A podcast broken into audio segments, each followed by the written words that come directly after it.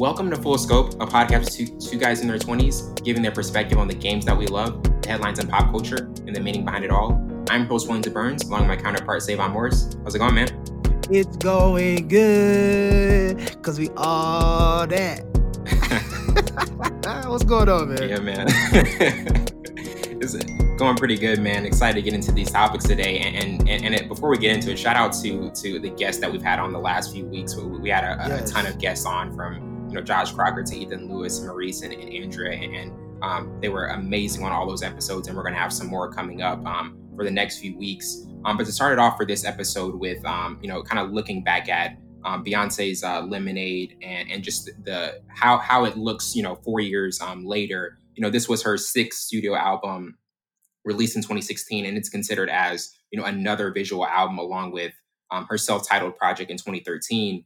And this project, you know, delves into you know the, the infidelity and reconciliation. Um, just the the the cinematic manner really took took it over, and the songwriting is is just really heavy, along with the the brilliant production and hooks um, that just stick with you. And you know, to me, and looking at this project, she wasn't just a hip hop star, but also merge into a pop star role as well because um, you've got the featured artists and Jack White and James Blake to add that element to it. And um, her song "Sorry," it was just like the centerpiece of the album's attitude. You know, yes. it kind of became a female empowerment anthem as well with um, a gauzy sound and reflective hook.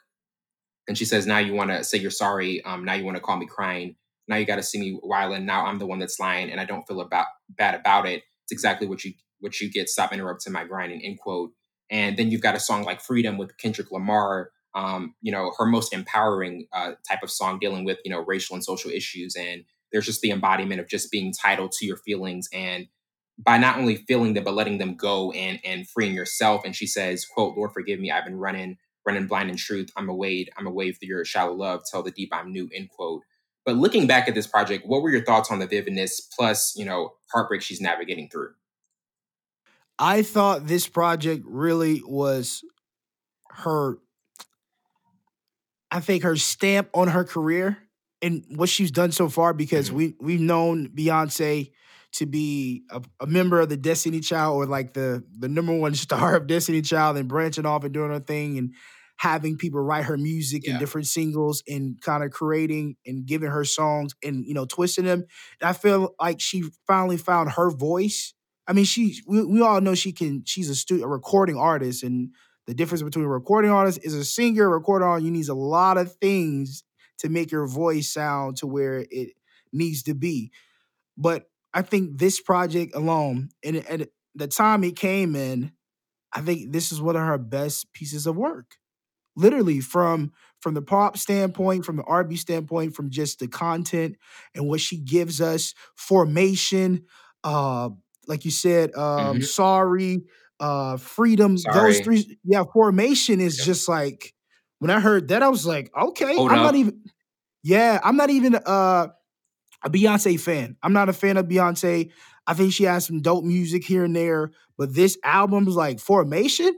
What? You got what in your purse? What? I was like, that's what I'm talking about. That's you got what? right, you got what in your purse? That's Houston. That's the that's the Beyonce I've been wanting to hear for a long time. That gritty mm-hmm. Houston. You're from Houston. They don't play, they don't play H Town. Come on, let me hear it. And this really, you know what's crazy? Uh her diss tracks to her own husband be the fire, be the best songs ever. the when she's track. actually going at Jay Z. like diss tracks be straight fire going to her own husband. I I think she stays that night and just looks at her. You know what? You know I got a diss track coming out, right? You know I got it coming. I got you it coming. I got it coming. You, I, I, I want you to reply. I want to hear. I want to hear your reply. But no, I really thought it was a great body of work. she gave us every facet of music. She gave us that jazzy edge. She gave us that pops, that pop sound. She gave us Kendrick Lamar. Like every mm-hmm. everything you want in the album, she did, and it came out perfect. This is one of her best albums. I think it was like her sixth album, if I'm not mistaken. After she's yeah, debuted six. as a yeah, sixth album. So this say the best for last. It was the best album, like uh, a great constructed body of work. Definitely. And just overall, when you look at, um, you know, Beyonce's career, she's always been in control. Like her public persona equates with being the most influential superstar um, of a generation. And the prowess, you know, she has a, as a performer and the strength she, she exhibits through her music has, you know, mm-hmm. just always been exceptional. Looking back at her homecoming documentary on Netflix, like that whole like process, the element of it, just how uh, a, a, uh, a perfectionist she is as, as a performer. Like when I think of Beyonce, like the performing element is what I almost think of more because when she she she's always going to put on a show. There are certain artists they're never going to let you down during a show, and she's just one of those top ones that does it. But what certain element do you think kind of makes her a long lasting icon? Or would you say it's just the performing prowess, prowess and public persona mixed all in one that just sticks out for people? It's a performance. She puts on a show. She's when I think of performers, yeah. I think of Michael Jackson. I, I think of Prince. I uh, think of Luther Vandross, mm-hmm. not Luther Vandross. I'm sorry, Teddy Pendergrass. Like people who actually put yeah. on a show. Like she puts on the show. That's why a lot a lot of people a lot of people don't really think she can sing and her music is not good. But when you when you go to one of her shows, you're gonna get a bang for your buck. She's gonna have people yep. coming out the crowd. You're gonna get your money's worth. Exactly. She's gonna get. She's gonna make sure your experience is one of the best. I think that's her stamp. I think each artist has one a point that they are very strategic in in her performances. So when she comes, she she she has a lot of stuff. Remember, she shut down a Super Bowl. If you if you don't remember, yeah. she shut down a Super Bowl. Literally, yeah. lights went out. Lights went out. Literally, everything was out. everything was out. But she put on a show. That was one of the best Super Bowl performances I've ever seen since ever. I've been yeah, since I've been alive and since I remember watching the Super Bowl. So she puts on a show. That's the thing mm-hmm. that and with her story, I think her story is, is uh it's interesting as well. Her losing you know, having a miscarriage and not people not knowing she was, was pregnant again and she's moving yeah. like she wasn't, like she wasn't pregnant, like she was just doing like I think that story and the the ups and downs of their relationship. One, she was dating an older gentleman in Jay-Z, and just her like her journey through that. I think her journey and her performance, she's she's a man, she's a showstopper. Most deaf showstopper. Absolutely. I mean, yeah, she, she's definitely one of those, those headlining stars that that is just always going to do um, is always going to bring that element to it. Um, transitioning to to, to Jay Z's uh, 4:44, his, his last project, and just thoughts on his impact for the hip hop culture. You know, this album, you know, being a direct response to Lemonade, deals with you know betrayal. It, it's it's personal, and there's reassessment along along with it. And you know, we we know Jay Z is one of the most crafty MCs MCs there's ever been, and he's deconstructing an entire worldview in his uh, 13th studio album. And it's a tell all document, you know, infidelity, outgrowing friends, and just the way family shapes us um, are all highlighted. And in Smile, um, the, the, the, song Smile, he's opening up a lot um, and in ways we haven't heard, you know, revealing his mom coming out and making a lifestyle change that he fully supported. And it, it really was just a beautifully constructed track with, you know, No I.D.'s production built around uh, one of Stevie Wonder's most memorable songs. And to, in this project, Jay Z, he still comes along with the internal rhymes and it's just at peak form lyrically. And he says, quote, far as draft picks, my name did not get called. Bet before I go, I put a billion on the board. Hall of Fame Hove. I did it all without a pen. Y'all knew that I was coming, had to remind y'all again, end quote.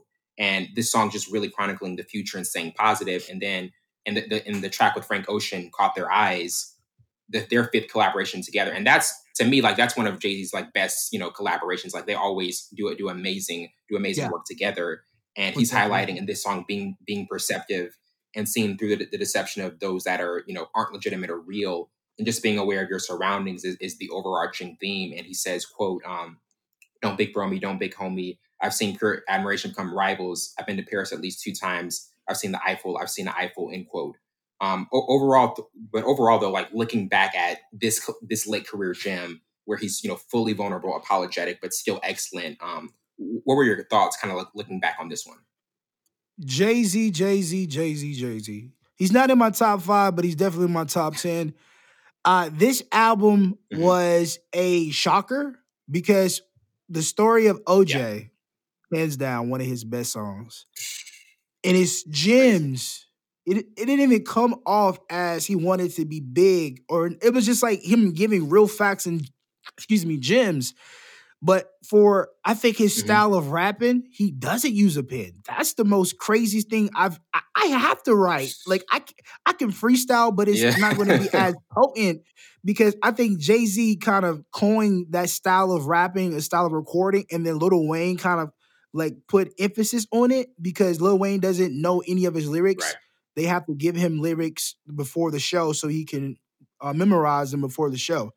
And Jay Z's the same way. It's crazy. That yeah. style of rapping and recording is, is crazy. That that's that puts him up there with the greatest. And Jay Z puts doesn't put out bad music in my in my opinion. He doesn't pull out put out bad music ever. But I think, and like I was saying with Beyonce, with the with the disc, he always comes back with a response. They say Nas and Jay Z's beef was crazy. This beef is crazy. This yo, this beef is the crazy. This is the this is the beef we need. To, we need to chronicle. yes, we need to talk about this because when she put, I'm not sure if he put out. um uh You had one. Oh no no no no champ. Oh no no no no no.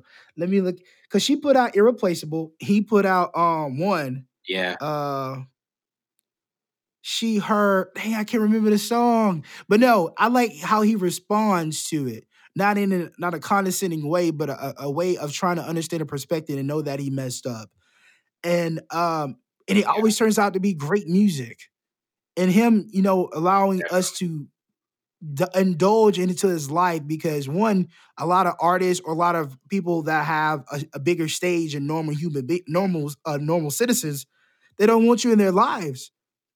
Nowadays. I think Beyonce said nowadays people don't just want to hear your voice. They want to know who you're dating. They want to know uh, what your family dynamics is. They want to know what you eat, what you eat every day. They want to know so much about you that you're yeah. that you're like at their at their disposal. Nobody just. I think she said, uh, "What's the beautiful black woman's name?" And she, her voice, she's a. Oh gosh, how can I be an artist and not know these people's names off the top of my head? Um, he sampled her in uh story of OJ. My skin is black. Uh, uh, what's her oh, name? Oh yeah. oh god. I can't think of her name. But hers, it's like people loved her voice. Nobody wanted. They just yeah. was fall, fell in love with her voice. But I say, I think the same thing when artists give us the opportunity to indulge in their lives, like Jay Z did with his mom coming out. And like you said, when he when Frank Ocean and him collab, it's always a great song. Yeah, I think uh, it's amazing. Yeah, but this I think this album was not his best album because he's put out some some beasts, beasts of an album, especially the Blueprint. Mm-hmm. hey, yes, what are his best albums? But no, I, I really thought it was a dope album, and I thought the content was there, and of course Jay Z's a rhymer, lyricist, and he doesn't even use a pen and a pad. Come on, man, that's crazy. Doesn't even doesn't even need it. He's like, I'm good. I'm good. I don't need it. Uh, who needs it? Who needs it? who needs a pen in a pad? who needs a pen in a pad? Yeah. but I mean, he's one of you know just raps you know solidified savants, and the way he immerses himself into the production of you know his albums has, has always been otherworldly or, or, or, otherworldly. And there's just a few amount of rappers that just you know can can can sound the way he does, tough but also you know less fatigued when he's doing it, and he's aged gracefully while um, just still sticking to the, to the core principles that's gotten him where he is. Um, but what are your thoughts on you know Jay Z's impact for hip hop culture and you know he, he's already one of the goats and surpassed you know even just being successful in the music industry, but also ventures um, outside of the booth because we were talking about it a, a couple weeks ago with with Drake. Like Drake, he aspires to be Jay Z one day, and the ventures he does even outside of the booth, along with what he's already accomplished, and it's just um, astounding. Jay Z's business mind and what and what he gives to uh gems to people. I think I think the documentary came after this, where he sat down with like people of Chris Rock. Um, uh, it was a lot of people, like it was a lot of black men, and they were talking about different things. I think he brings a different element to the discussion that he's aware and want other people to be aware of what it's like being black in America. First off, and he talks about that all the time. Yeah. And his business ventures, he's the first billionaire music, I mean, mm-hmm. rapper billionaire. So I think his business yeah. business mind, his business savviness really highlights his music career. The uh, highlights his music career because he had money before he started doing music, but him being a billionaire, it takes a lot to get to that that stature in life. So he's literally the mm-hmm. blueprint. He's literally the Absolutely. blueprint. Literally the blueprint. And his his his uh I guess his glare or his silhouette to the rap game is always going to be there. It's always going to be lit because he he did the right thing. Mm-hmm. He took the right precautionary steps. He didn't step. He didn't back down to Nas. He didn't back down. He didn't back down to his wife. I'm sorry. I try to say it without it. I try to say it without it. See, one of the greatest rap beefs is, is, is actually Beyonce and Jay Z. Yes. It's not Nas and Jay Z. It's actually no, Beyonce and Jay Z. It's Beyonce and Jay Z. And a lot of people need to know that. but no, he's literally the blueprint, man. I think his stature and uh he's definitely a hip hop um a hip hop uh legend. He's in the Hall of Fame. He's had the accolades. He has the hits. He has the business ventures. He he does, and then he gave us dimes. He was like, you know what? I'm this. I'm giving you free Westcom. You have to pay nine ninety nine. Like, yo, story of OJ. like, man, man is stupid crazy. Stupid crazy. yeah, definitely. And, and, before we transition to our next topic, like looking at, at you know when Beyonce and Jay Z are on, on the same track, like a family feud, and even in their album Everything Is Love, like they really complement each other so well. Like, what are your thoughts, like just on how how they sound together on tracks? Because you know they always can put out hits together and just really complement what the other one does you know, it's it's hard to build chemistry, even if it's your wife. And I think that's where you have to be in tune with that person and be around that person and know that person's um, you know, indicators and what they what they do best, the the, the best uh, way to bring the potential out or the sound out. And you have to be in tune with that person. We've seen a lot of collaborations yeah. like, yeah, whatever. But when you are really in tune with that another artist and it just gels, you're gonna put out great music. I think of Drake and Rihanna they've they'll never yeah. put out bad music together. And I think the same thing with Beyonce and Jay Z. Ever.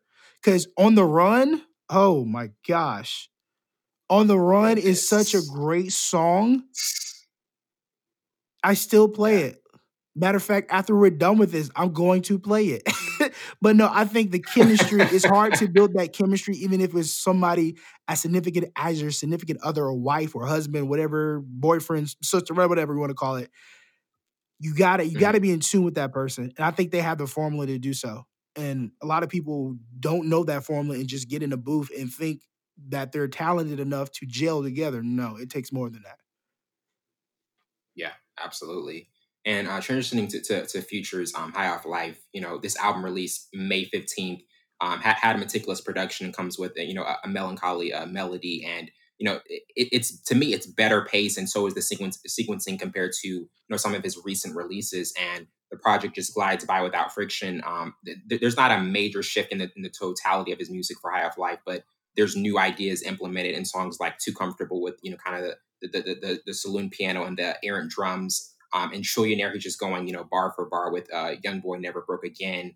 And they both had a strong chemistry on, on that track. And then in All Bad with um, Lil Uzi Vert, he's acquiescing to his style and trying a new sound. And you know, he originally wanted to title the album "Life Is Good" from his uh, from the collaboration with Drake, but wanted to highlight also enjoying life as long as you have it. Um, but he's just reckoned with what he's already become in this project. And even though there's the question of if he'll ever re- reinvent himself, we still get a better paced album of his. But um, what were your overall overall thoughts on um, this current one? You know what? I'm not a future fan anymore.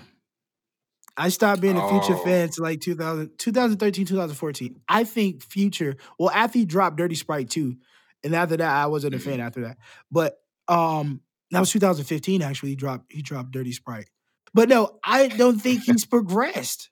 It's the same thing. He hasn't. He hasn't. He has not progressed. I haven't seen any any significant progression. No, it's the same thing. A lot of people say he changed when he dated Ciara. He was doing the same thing. He just made turn off the lights.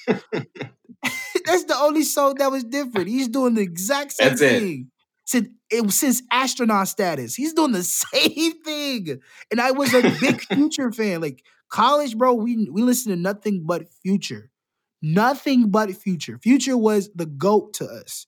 Now he just put out the same. It's no yeah. growth, no growth. whatsoever. He does the exact same thing. This, and I know a lot of big time future fans. One's name, one's name is Marcel Bro. He was like, bro, I didn't even listen yep. to it all through. I didn't even listen through it all. Eh, listen to it all. He said, but I got, I'm gonna give him like three, four more listens. If it takes three to four more listens, I don't want to listen to it. It needs to catch me at the, it. yeah, it got to take me catch me at the second, the second listen, second listen all the way through. Cause it's like 40,000 songs on this. it's a 21 song album. And this is the same thing. Like on Trillionaire, he talks about the same thing. Like it's man, I don't I don't see the growth in his music. And I really didn't like this. I didn't yeah. really like the project.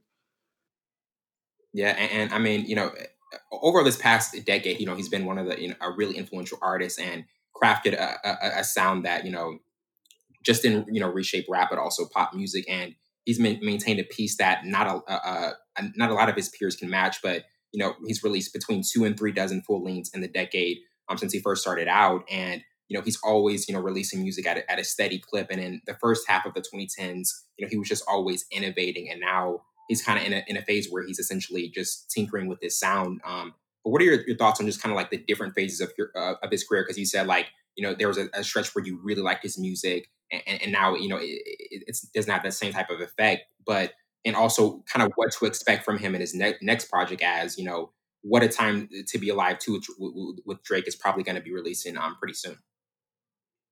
Wait, wait, wait, what? Yeah, what a time to be alive too. When they when did it's they say be coming soon? When did they say something about that?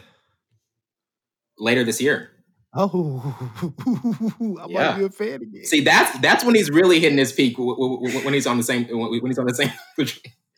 Because Desire was fire. Not even trying yeah, to lie. Desire was fire. Like really, it was it fire. Really was. But man, Mm, if that's the case, ooh, mm, I might have to, I'm definitely gonna listen to it, of course. Ooh, we get two Drake, three Drake projects, three Drake projects yeah, this year. Three. Oh, it's gonna be a good year. Mm. But it's no, um, I expect the same thing. If it's not with Drake, what what a time to be alive is gonna be a little bit different because Drake's gonna be on it, and we're gonna get some of Drake too. Yeah. Like um Desire and um you know what? What's the song? Uh Can you exit out this, please? I'm sorry. All right, From this project? No, no, no, no, no. Uh, from okay, life is good. So a life is good. Yeah, good. If that's an indicator what we're gonna get, I'm excited for uh, what a time to be yeah, I'm all for it. But sometimes I do cut it off at the Drake's part. Me too. I'm like, yeah, I'm good. I'm exit. I'm okay. I'm okay after he says, I mean, uh, this is a good life. I mean, a good life. I'm good, man. I'm good, man. but no, um, I if without Drake, I expect the same thing. I think because I was in college and that lifestyle is a piece, you know, appealing to me, and I, I want that type of lifestyle because I'm, I'm, you know, I'm in college, man. I'm just floating, and when you hear, um, what's uh, uh Jersey, you do what you want when it, you're popping. Like mm-hmm. I used mm-hmm. to play, I'm in the better the dirty, and in the better the muddy. Like, yo, bro, I'm like, I'm in the muddy, I'm in the I'm okay But it's like once once you get out that life and when it's when it's not appealing to you anymore, then you're like, okay, he's talking about the same thing in a different form. Same things. Same cadence, same everything, bro. Give me something different. Give me something different. Yeah.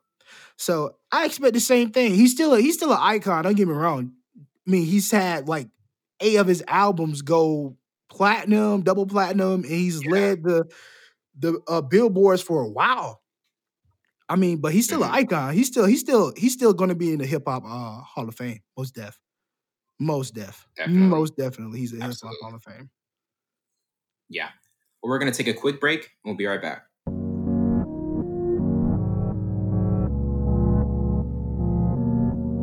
Welcome back to the show. We're getting into our movie review of The Departed. And to start it off with the overview, um, The Departed was a 2006 American crime film directed by Martin Scorsese and written by William uh, Monahan. And it's a re- remake of the 2002 Hong Kong film Infernal Affairs. And um, you've got the cast of Leonardo DiCaprio, um, Matt Damon, Jack Nicholson, and Mark Wahlberg, along with Martin Sheen, Ray Winstone, uh, Vera Farmiga, and um, Alec Baldwin. in supporting roles, and um, it had a budget of 90 million, brought in 291.5 million in the box office, and had a 94% rating on Rotten Tomatoes. and this film is based in Boston and about um, Frank Costello, played by uh, Nick, uh, Nicholson, the Irish mob boss, who um, plants Colin Sullivan, played by Matt Damon, as a as a mole within the Massachusetts State Police. And on the other side, um, the police assigned uh, undercover state trooper William Billy Costigan, played by DiCaprio, to infiltrate Costello's crew. And um, Sullivan and, and, Costigan both attempt to, you know, discover the other's identity before they found out, out once both sides realized the situation. And you know, this movie it was just a critical and commercial success. Won several awards, including four Oscars for Best Picture, Best Director, um, Best Adapted Screenplay, and Best Film Editing. Um, Mark Wahlberg was also nominated for Best Supporting Actor, and you know, Scorsese, he's had earlier masterpieces like Taxi Driver and Goodfellas, but this is the one that wins him an Academy Award for Best Director. And some people thought, you know, this was more of a lifetime achievement award rather than for crowning the actual movie. And he's had such a wide body of work. I mean, there's so many you can pick from. And um, Matt Damon and DiCaprio are two of the best actors of their generation. Movies like The Martian, Good Will Hunting, Rounders, um, I, I, felt as though may have been stronger performances um, from from Damon, but he nailed a ton of scenes. Um, DiCaprio in a supporting role was, you know, without a without a doubt the star, um, and stole the show with his likability and charisma. And just like you know De Niro did in Goodfellas in 1990, but wasn't meant to be at the center of the film. But um, out of the different differing outcomes, you know, Scorsese's first Oscar win, DiCaprio's stellar support, supporting role, or even um, just the spotlight that Matt Damon and, and Nicholson had, uh, what stood out to you the most, and what were your initial thoughts of the film? I thought this film was long. First of all, it's two hours, some change. Yeah, but no, no, I thought it was a, great film, man. I don't think it had any uh weaknesses in it. The further storyline from uh the characters, from uh how the scenes interchange it was long, but it still had you engaged. It was a lot of blood, a lot of killing. Mm-hmm. but it was a great film. Like when you have those type of like Mark Wahlberg, it was more of a serious role for him. You have Alec Baldwin, you have Martin Sheen, you have Matt Damon, Leonardo DiCaprio, even my boy Anthony Anderson. It yeah. was such a great cast. Mm-hmm. And Martin Scorsese is such a great man, it was a man, it was a great film. It had me glued. Like literally, I'm like, yo, he walked off the yeah. elevator and got shot. Bro, Goodness. it was crazy. Bonkers. But no, this is yo. It it it deserved every reward, every nomination, every uh win they got for this movie. I think is definitely uh one of Martin Scorsese's top four movies. Yeah, most definitely. And and when you look at like movies like Taxi Driver, Goodfellas, um, Raging Bull. Um, mm. There's there's just a countless list of the ones he's had, um, and in terms of what he's put together. You know, he had the recent one with Irish the Irishman. But where do you kind of like? Would you say like in terms of because we were talking about this before we got on, like in some in terms of like some of Scorsese's best films, would you like um where would you kind of have this one ranked in, and like which one do you think is like when you look back like this is like Scorsese's best work when when you kind of look back at his like wide array of films? I put this as number four. Number four, I have Taxi Driver number one. I have Shutter Island number two, and Casino number three. I love Casino. Wow. That's a movie I can watch. I've watched this movie probably a million times. Every time it's on TV, I don't care what I'm doing. I'm watching this movie. Of, yeah, Taxi Driver really kind of solidified Martin Scorsese as a great uh, director, and Shutter Island was such a, a great film mm-hmm. from uh, the uh, character. We got to review Shutter Island, man. We got to yes. review that one. That I watch Shutter every time. That's one another movie I watch every time it's on uh, TV or I have it or whatever the case may be. But I definitely liked Departed. It was a great film. It, I love the storyline. Yeah. I love how I love the scenes, man. Mark Wahlberg is so funny in this. He's so funny in this. He brings that different element. He's definitely deserved the supporting cast because he really made he made he balanced it out with his with his character. When he's like, "I'm the guy that does his job. You must right. be the other guy." and I like how you put that Jersey, uh, not Jersey's Boston um accent on, and then he came in the other room talking normal. the next time we came in when Alec Baldwin was talking, he came in talking so normal. I'm like, bro, you were just chewing Billy out in the other room, talking about you're not a statty. Like you were just talking, talking girly in there, and you come here real dry. The switch normal. up, the switch yeah. up he had.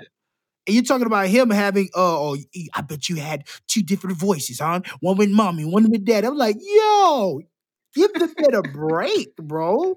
But no, like, yeah, it was man. Let him breathe. Let him breathe a little bit. I rank this number four, most definitely. Uh Raging Bull was okay. Oh yeah, I wasn't. It's definitely top five for Stacey Phone. Oh, most definitely. You weren't a big fan of Goodfellas? No, no, no, no, no. I was. Goodfellas is like six for me. Gangs, okay. Gangs of New York. Gangs of New York is number five. Oh yeah, that's that's a good one. That I watch. That's another movie I will watch over and over, over and over. That's number five. And the fact that he directed it, and yeah. yeah. I, I, might as well just think it's. I mean, uh, he has he has so many good. Uh, like, that's the thing about Scorsese. I know, like in the next couple of months, we're gonna like do three or four of his because like there's so many you can pick from. Wolf of Wall Street is another good one. Um, mm-hmm. uh, Silence was a good one. Avi- Aviator, Aviator was a good. Oh my god, that's top ten. Aviator was a good one too. Yeah, um, dude was a crazy nutball, but he was the family was another good one that didn't get a, a lot of recognition. And it was a uh, movie about. Yeah, and, that one was under the radar. It was, and it's actually a great piece of work. It's not his best work, but it's a great piece of work. I like I like the storyline. It has some legends in there too, obviously with um, Robert De Niro and um, Tommy Lee Jones. Tommy Lee Jones, another legend. Tommy Lee Jones, oh yeah, he's a legend. Which I w- I'll still say Tommy Lee Jones' best role is The Fugitive. Still, still to me, it's still his best role. Yes, yes, yeah, yeah, yeah, yeah. yeah. Yeah, yeah, yeah, yeah, yeah, yeah, yeah. you were like, yeah, yeah. I didn't think about it because I've I know him in so many movies, and I'm like, yo, yeah, that was a good role. That was a good role for him. Fugitive was a good role. Him and um, it really was. Uh, yeah. What's his name? Wellington. I'm bombing with remembering names today. Man, um, we're, we're, having to remember so many names on this. Yeah, one. it's really devastating that I don't remember. He's a legend too. Started with the Star Wars, then he had uh his whole skull movies. Oh, what? Come Harrison. on. Um. Oh, I just Harrison almost Ford. had it. Harrison Ford. Thank you. yeah. Wellington, thank you, bro. You saved me so many times, and I know you know this. And you were like, "Here's a like you were saying so subtly, so I could like catch it." So I, I, I, was, I was just like, "Is that the one? Is that the one?" yeah. You, yeah, that's the one. Wellington saves me all the time. I rem- I don't remember. I I don't remember names all the time, you know, but when I don't remember them, I make sure I know I don't remember them. So Wellington can just like, yeah, save the day all the time. Give the assist. exactly. Yeah, absolutely. But transitioning to to kind of our first topic, you know, from one to four stars, what would you give it? Um, to me, this was a clear, you know, four star film. The mm-hmm. story that, that was put together was just amazing, and it played out very well and was, you know, easily understandable. Um, going into the movie, you know, we knew this this was a huge cast, but it was still terrific because a lot of times you can have big casts, but they still don't work. Like a lot of the films we've reviewed in the past, they've had big casts, and you know, for the majority, most of them worked, and it just had this you know gritty and, and brutal vibe. And mm-hmm. added onto that, it had a, a, clever ending as well. But um, yes, from did. one to four stars, uh, what would you give it? Four stars, hands down, from beginning to end. Yeah. Scene to scene, the acting in this movie was so top notch from everybody and I want to talk about a deleted scene yeah. as well when we get closer to that. Like the acting across the board was top notch. Great. Whoever did the casting calls and, and and did all the the finding the actors or figure out who needs to be in this movie, great job. Great kudos. I'll give you one of these. Mm-hmm. One of these hand claps. Great. great job. It's definitely four stars. Yeah, definitely. And transitioning to um favorite character, you know, t- to me, uh, mine was Billy Costigan, you know, played by DiCaprio. Mm-hmm. He just really had an, an, edginess to him, you know, was intense and moody. Um, all of the elements are what his character had to have, and his efforts, you know, aren't even sufficiently rewarded. But he's in a cruel world, and that's what's portrayed here. And he's just the hero you can root for that, that you can root for, and is always just you know trying to find out um, the essential questions. Um, but but to you, kind of like overall, what was your um, who's your favorite character? Hands down, Dignam, baby, Mark Wahlberg, Mark Mark. Like yo, he literally. I went Mark. I actually was watching it before the podcast. It took. I started at what the podcast was at mm-hmm. one o'clock. I started at eleven, I think, and just got done before he was like, "I'm ready." I just finished it. I was like, "No, I just finished the last." You're like, "Hey, well, I'm not going to actually come in the invite. I got to finish The Departed, the movie we're reviewing." it takes all my day, like. Literally, I could have went to the store. I could created a like something out of that. Like to sit down and watch these Martin Scorsese movies is a whole job, bro. Like you literally have to clear your oh, schedule. Yeah, you gotta clock in, you gotta clock out. right. You have to clear your schedule. It's gonna keep it's definitely gonna keep you uh engaged, but you're like, yo, I could have went to uh I could have went to Atlanta and back by now. Like it's crazy. But no, um definitely uh getting him how he like his he was that super cop and he was that guy that take any crap from mm-hmm. anybody. He had that sense of humor. He had that banter. He had everything. He was a killer. Like he had everything in a character. You like, yo, that yeah. guy. Like his banter was crazy. Like, him and Alec Baldwin uh, banter. He was like, uh, oh, what's the? Oh, yeah. Okay, I'm gonna wait. I'm gonna wait because we got to get to the quotes. We got to get to the quotes. I'm gonna wait. yeah, but but with with kind of transitioning to um, most memorable scenes, quotes of the movie. Um, so some of the ones I had, the the, uh, the I want my I want some pills scene where Billy's talking to Madeline, the therapist, um, someone else every day, also known as the bridge scene, where um, Billy meets up with Queen and Dignam. Um, the bar scene where Costigan, you know, orders the cranberry juice and gets into an altercation with one of the crew members who berates him, and you know, Mr. French tells him, you know, there's guys you can hit and there's guys you can't, and that's one where really where really comes close to you can't. Um, the uh, heavy lies, the crown. Quote. Um, also, I, I smell a rat scene where Frank's accusing Costigan of, of being the mole. Um, the Chinese deal scene where um, Sergeant Sullivan's pulling pulling off, um, you know, giving Cassell the, the, the heads up of what's about to happen. Um, officer down where Queenan gets killed, and that's everything changes after that scene. Uh, that, that's kind of like the turning point of the film. Um, the I race you scene where Costigan and Sullivan um, have the uh, final confrontation, and um, the elevator scene. You know, the, uh, the, the, one of the craziest scenes of the entire film, where um, Costigan gets killed, Trooper Brown gets killed, and um, and also one of the other cops who's trying to save um, Sullivan. Um, but out of the, the, the memorable scenes of the film, uh, which one would you kind of have as one of your top ones? Elevator scene, most definitely, most definitely. Yeah. Uh, M- Matt Damon comes up. I mean, I'm, I'm sorry. Let me go. Sullivan comes up there, just not expecting Billy to just pop him in the face with a gun a couple times.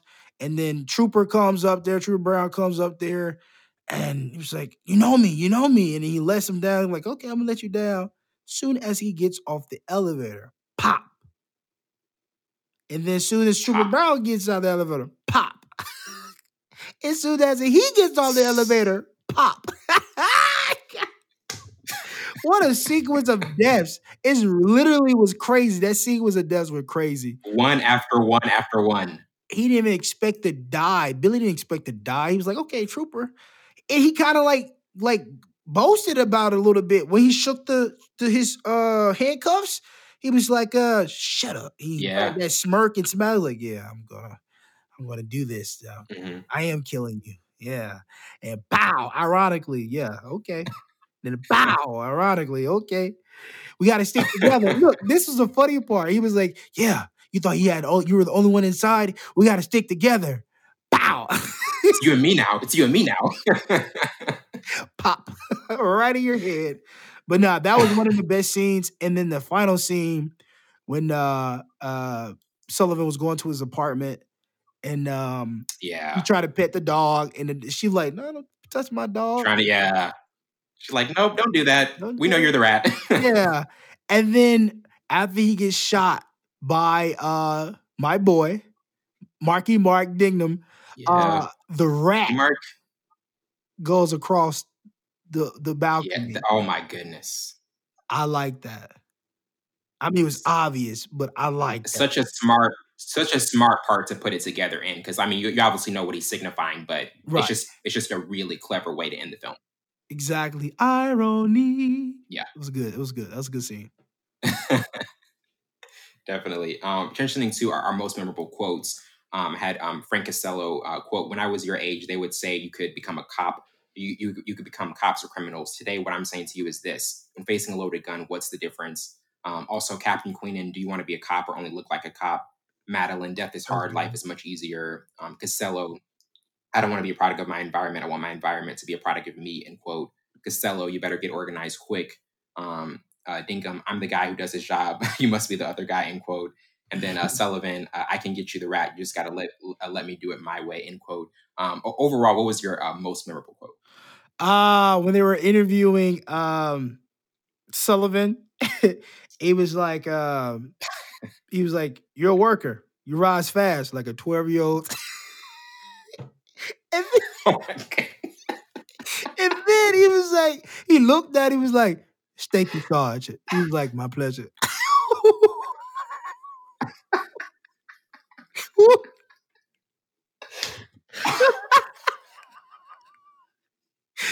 Bro, he said it so like yeah, like a twelve year old. I'm like, what? Are you serious? He was like, thanks, Sarge. Wait, what? Steak Sarge. What? Come on. And then it was another one. Oh, what was it? It was another one when it was Alec Baldwin and uh and Mark Wahlberg in the scene. Oh, what was it? What did he say? Oh man. He was like, uh, I talked to your mom today. He was like, nah, something like I was tired from your wife. And he was like, How's how's your mother? She oh, said she's tired from sex with my father. And I was oh, like, what? What's going on what? here? And then I think that that was a real smile by Alec Baldwin. it, it, was real. I think it was, was real. so real, and they kept it in there. He was smiling, and then um, from that scene where he walked out, he was like, "Normally such a, a nice guy," and then he smiled again. I think that was real. It gotta be real, bro. Or he's a great actor. Because I would have, I would have broke character every single time. every single time I would have broke character that that was that was definitely a, a, a, a, real a real smile there. But um, transitioning to kind of like what did you like the most about the storyline? You know, to me, the, the twist of it, you know, it, it was just filled with twists, um, and it just elevated it to the cast of um, great crime films like Goodfellas or, or Scarface, and right. you add the element of of Martin Scorsese directing it. You know, the, the way this this tense type of thriller is, it just hits all of the right marks um, you wanted. Um, but overall, like in terms of the storyline, how it was portrayed, right. um, the, so many twists. Like to me, the twists are kind of like the, the number one thing that, that always sticks with me. But what what to you is kind of like the the part of the storyline you like the most? What I like the most, the the whole storyline was about an informant and a rat, right? And the whole entire time there were two rats. One in Billy because he infiltrated mm-hmm. the uh the gang or whatever, and then a guy, it was a deleted scene. The guy knew about it. He said, um, the boss asked me if if I could kill somebody, if I knew the rat, would I kill him? And I was like, he was like, yeah. He was like, no, I, I know I can't do it. He was like, he was like, I apologize. I gave you the wrong address, but you showed up at the right address. And yeah. Yeah. And he was like, but and he pulled, he tried to go for his gun. He was like, he grabbed him real fast. He was like, he was dying. He was on his this couch or whatever, dying. I guess he got shot or whatever. And um, he was mm-hmm. like, uh, "Tell yeah. me why I didn't tell anybody. Tell me why I didn't tell anybody." And then Billy still dies. The rat still died. He didn't. He didn't kill him, but somebody else killed mm-hmm. the rat. And then Matt Damon was the rat. He got killed as well. So the whole point is, if you're a rat, you die. Yeah. No matter who kills you or how you die, you're gonna die eventually. And I think that was really great. I thought that was a yeah. dope dope storyline. Yeah, absolutely. And um, transitioning to our last topic, 10 years from now, is it still, you know, watchable and, and intriguing? You know, it, it, it, absolutely is because yeah. just the telling of the separate stories of good and evil, when you look at Billy Costigan compared to, to Sergeant Sullivan, um, and just with the elements of the implosion of, of, of portrayal, Um, but the actors, you know, the, the, location and the energy, plus the themes involved with it, to me, mm-hmm. um, just make it a, a long lasting film. Um, to, to, you, in terms of the, the rewatchability, ten years from now, um, would you say it, it's still is it still going to kind of have that like intriguing element with it?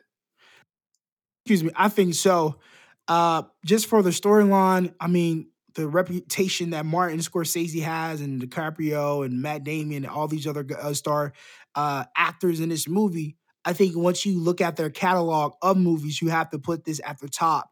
And it's definitely a rewatchable movie. It's going to take some mm-hmm. time for you to watch it, but I think it's a great body of work, yeah. great film that didn't have any, you know, weaknesses or loopholes or anything that you say like, uh, I don't know, they could have did this better. I think it was a great uh, sequence of events in this storyline, man. It was, mm, it was some great scenes, great, great scenes. What a movie!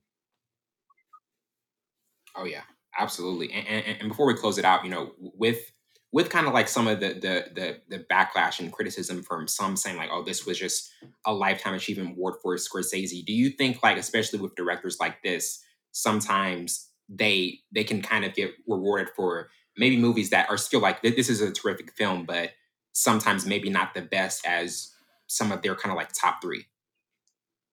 I think so. I think it's all like timing, right? Because right. so most most films that he should have received like something off of he did.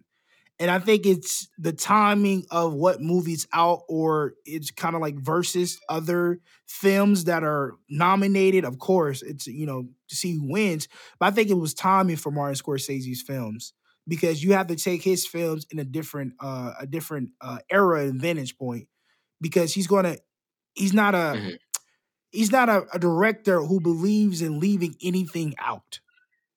So he wants to capture right. everything in its entirety of the script, the storyline, whatever the case, to letting the actors flow the way they feel like the characters should flow. He doesn't want to leave anything out. And I think with with his films, you have to have the timing. And he won something off of this. It wasn't even his best film. He, yeah, like we like you said, he has more yeah. great films out there, but I think the timing of this film and how everything flowed in that the year he won, I think it was just the, the timing. Completely honest with you. But it's not his best work, yeah. of course not. No. Absolutely. Oh yeah, and and that's the thing. Like, so many people would would say this is this is clearly not his best work. No. Um, and then you have the element of, of DiCaprio and and and Matt Damon, in, like in this film. Like, even when you look back at some of like Matt Damon's films, DiCaprio's films, like like where does this one kind of rank for them? Because as you said, like even these two guys, they have a full length of catalog, and, also you know Jack Nicholson as well. I think performance based. I think um, for DiCaprio, it was it was it was close to what we've seen from DiCaprio throughout his career, but it's so his career is so uh, long that he started as a kid. So you see the progression. I think this film came in a way where we we saw like half of his potential right? I think his acting was good, mm-hmm. but I don't think it was top notch. Matt Damon, I think he was already versatile, and we. Yeah, because he had the, the, Good Will Hunting, and he had some other, you know. I think Jason Bourne was just about to kick off for him. I think he, Jason Bourne came out before this because mm-hmm. this came out 2006. So we saw that he had the yeah. versatility. This one, his first one, his first Bourne, I think, came out 04? 04? Yeah, yeah, I thought so. 04. 04, I thought so. So we already knew he had the versatility of playing those because in Jason Bourne, he doesn't talk much. This one, he was more verbal. Right. He was, you know, it was just like a casino, not casino, um, Ocean's 11, 12, you know, those type of films. We saw the versatility in his uh in his repertoire. So I don't think it was their best performances, but we still got a side of them that we we see from different movies on because, like I said, it was the timing of it, timing of it all. I think it was like, well, I don't have anything else to do. Let's do this Martin Scorsese. It's Martin Scorsese. If Martin Scorsese wants you in a film, you, you have Martin, to. Yeah, you get in his film. You know, but I yeah. think they did bring the characters to life the way I think no one else could. I oh, couldn't see anybody else playing Billy but DiCaprio. Yeah, absolutely. Well, that wraps it up for today. I'm host Winter Burns, along with my counterpart, Savon Morris. This has been Full Scope. See you later.